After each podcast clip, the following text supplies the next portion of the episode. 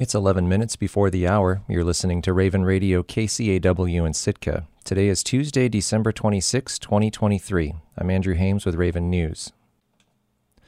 Search crews spent the holiday weekend looking for a Soldotna man who was reported missing in Sitka earlier this month.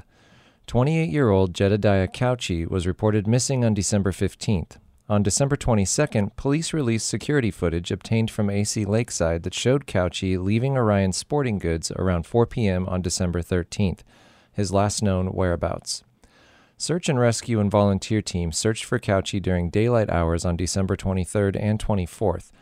In spite of their efforts, his whereabouts remain unknown. A press release shared by the city on December 24th emphasized a quote, critical need for additional leads from the community. Anyone having contact or information regarding Couchy is asked to contact Sitka Police at 747 3245 or the anonymous tip line at 747 8980. For more information, visit our website kcaw.org. Sitka's police department staffing is down by half. That's according to a report included in the Sitka Assembly's meeting packet tonight.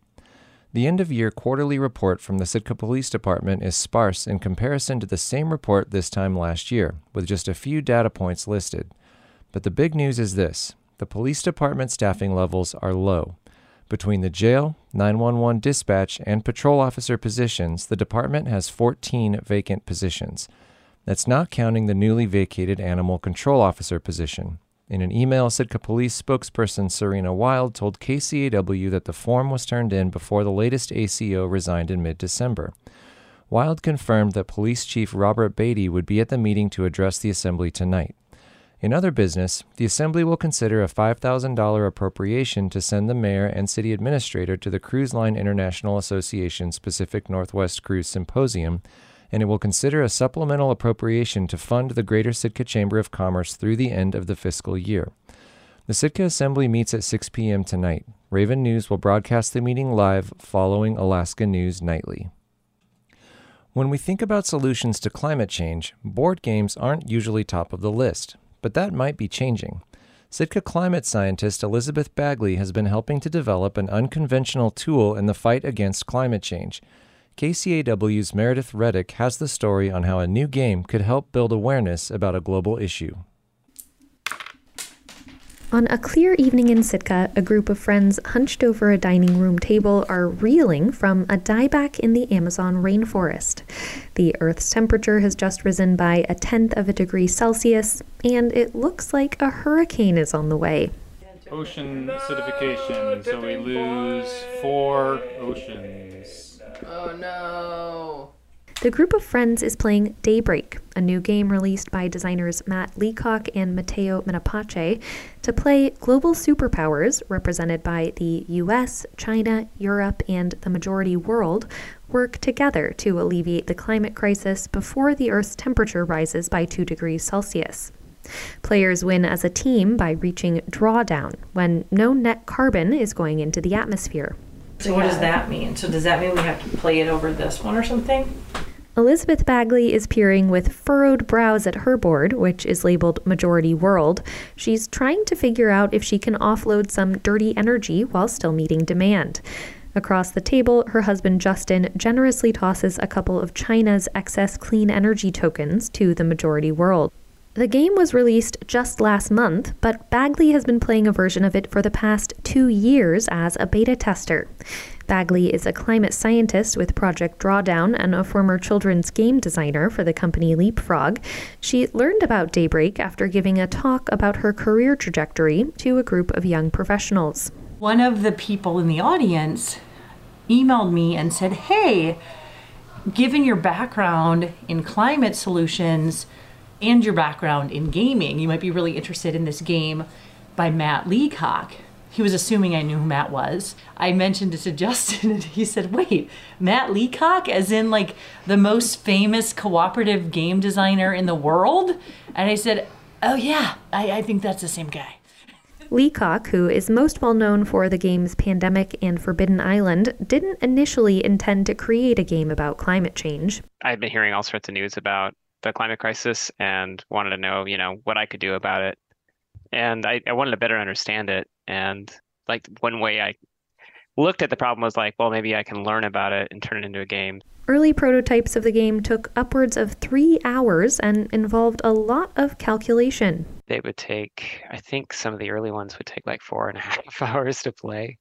Um, and you had little whiteboards that tracked a lot of different um, statistics for your you know, your world power. The Bagleys received an early prototype of the game in winter of 2021. With a camera and microphone set up on their dining room table, they recorded their gameplay. Leacock would review the recordings and send back changes. A few new cards here, a minor rule change there.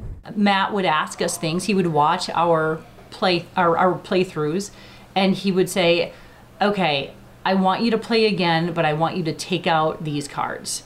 And he's or he would say, I'd like you to play again, but I want to see what happens when it's just two people, and I want you to play as these countries. And so he was using us to, he was giving us specific guidance around what he wanted to see.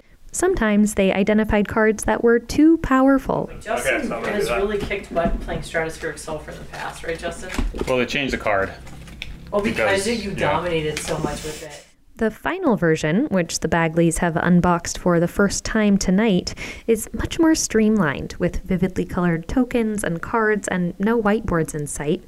Leacock says simplifying the game without sacrificing accuracy was a big challenge. You know, I mean, there were hours and hours and hours of discussion and debate about like a single card, uh, like how best to represent the risks involved and the effects and how good it should be and you know um, how would it really play out in the system, that sort of thing. So yeah, it was kind of fun to kind of geek out on that stuff. But then also you have to remember that you know it's a game. Input from playtesters like Bagley, as well as a host of scientists and social workers, helped shape key parts of the game. But while years of research went into the development, Leacock didn't want Daybreak to feel like homework. The way we approached it was that we'd get a bigger audience and have a bigger impact and more people like were intrinsically motivated to play it. You know they weren't like oh let's eat our broccoli now and learn about climate science. You know they, they you know selfishly wanted to have a good time in the evening. It's a bold move to try to condense a global, multifaceted problem into a cardboard box, but on this Thursday night, the group of players is deeply invested and optimistic about winning, and Leacock considers that a win. Because if all you do is read doom and gloom then you just kind of feel helpless and here we're painting like hey here's this possibility we're not saying it's going to happen but you as the players are given agency and then hopefully that feeling of agency can then bleed off into the real world Uh, we would like your attention, please. Yeah. Um, we are able to get rid of our uh, building emissions. I'm going to give you guys one green energy. Oh, thank you. That's very nice. That's well, what I can this do. could be good. Okay, so we, we're thinking about if we get rid of our building energy. Then Bagley, who has just signed a global offshoring agreement for the table, is also optimistic. I think that's a great lesson is that all of us have a role to play and there's no one right way. There's lots of ways that we can stop climate change and the best thing to do is start. And if starting means playing a game with people you know and love, then that's a fantastic way because even talking about climate change is a great step in the right direction. Just a few notches short of the two degree mark, the group abruptly and somewhat surprisingly reaches drawdown. Amen. The climate change crisis has not won, at least for today. In Sitka, I'm Meredith Reddick. Sitkans who missed the recent town halls on tourism in Sitka will get another chance to share their opinions on the level of tourism in Sitka. The city's tourism task force is asking Sitkans to complete a survey to determine the number of cruise tourists the community can support. At a work session in December, the task force crafted the survey based on information they'd collected so far at a pair of town halls. That data revealed some common ground among Sitkans. Most respondents agree that Lincoln Street should remain closed on busy days, for example. And if Sitka has dedicated quiet days with 1,000 or fewer passengers, most would prefer that quiet days occur on the weekend. But on the questions of what an appropriate number of tourists is per day, week, or season, respondents tended to be more polarized. Task Force member Jim Mitchner said it was time to narrow down the options because zero tourists and infinity tourists aren't realistic answers. My, my gut in this, after going through two town halls and getting this information, I think it's time to try and to stick it down. I mean, time to land this plane. Um, And I think if our goal with the survey is to try and get a community number, I think we need to focus hard on that and really limit things in to a area that feels like common ground. And ask for opinions on something far narrower than we have been already. But task force member Rich McClear wondered if a survey was the next best step regardless. unless there, unless you've got a, a drawn sample that, that's scientifically drawn, that balances demographics, I think it's GIGO, garbage in, garbage out. I just don't trust surveys that are self-selected. Well, be that as it may, I think we shouldn't do it. we need to do it. Task force member Rich McClear is co general manager of KCAW. Overall, the task force agreed that they needed a survey as another method of collecting feedback from the public, even if it wasn't a perfect one. You can find a link to the survey on our website at kcaw.org. I'm Andrew Hames, and this has been Raven News.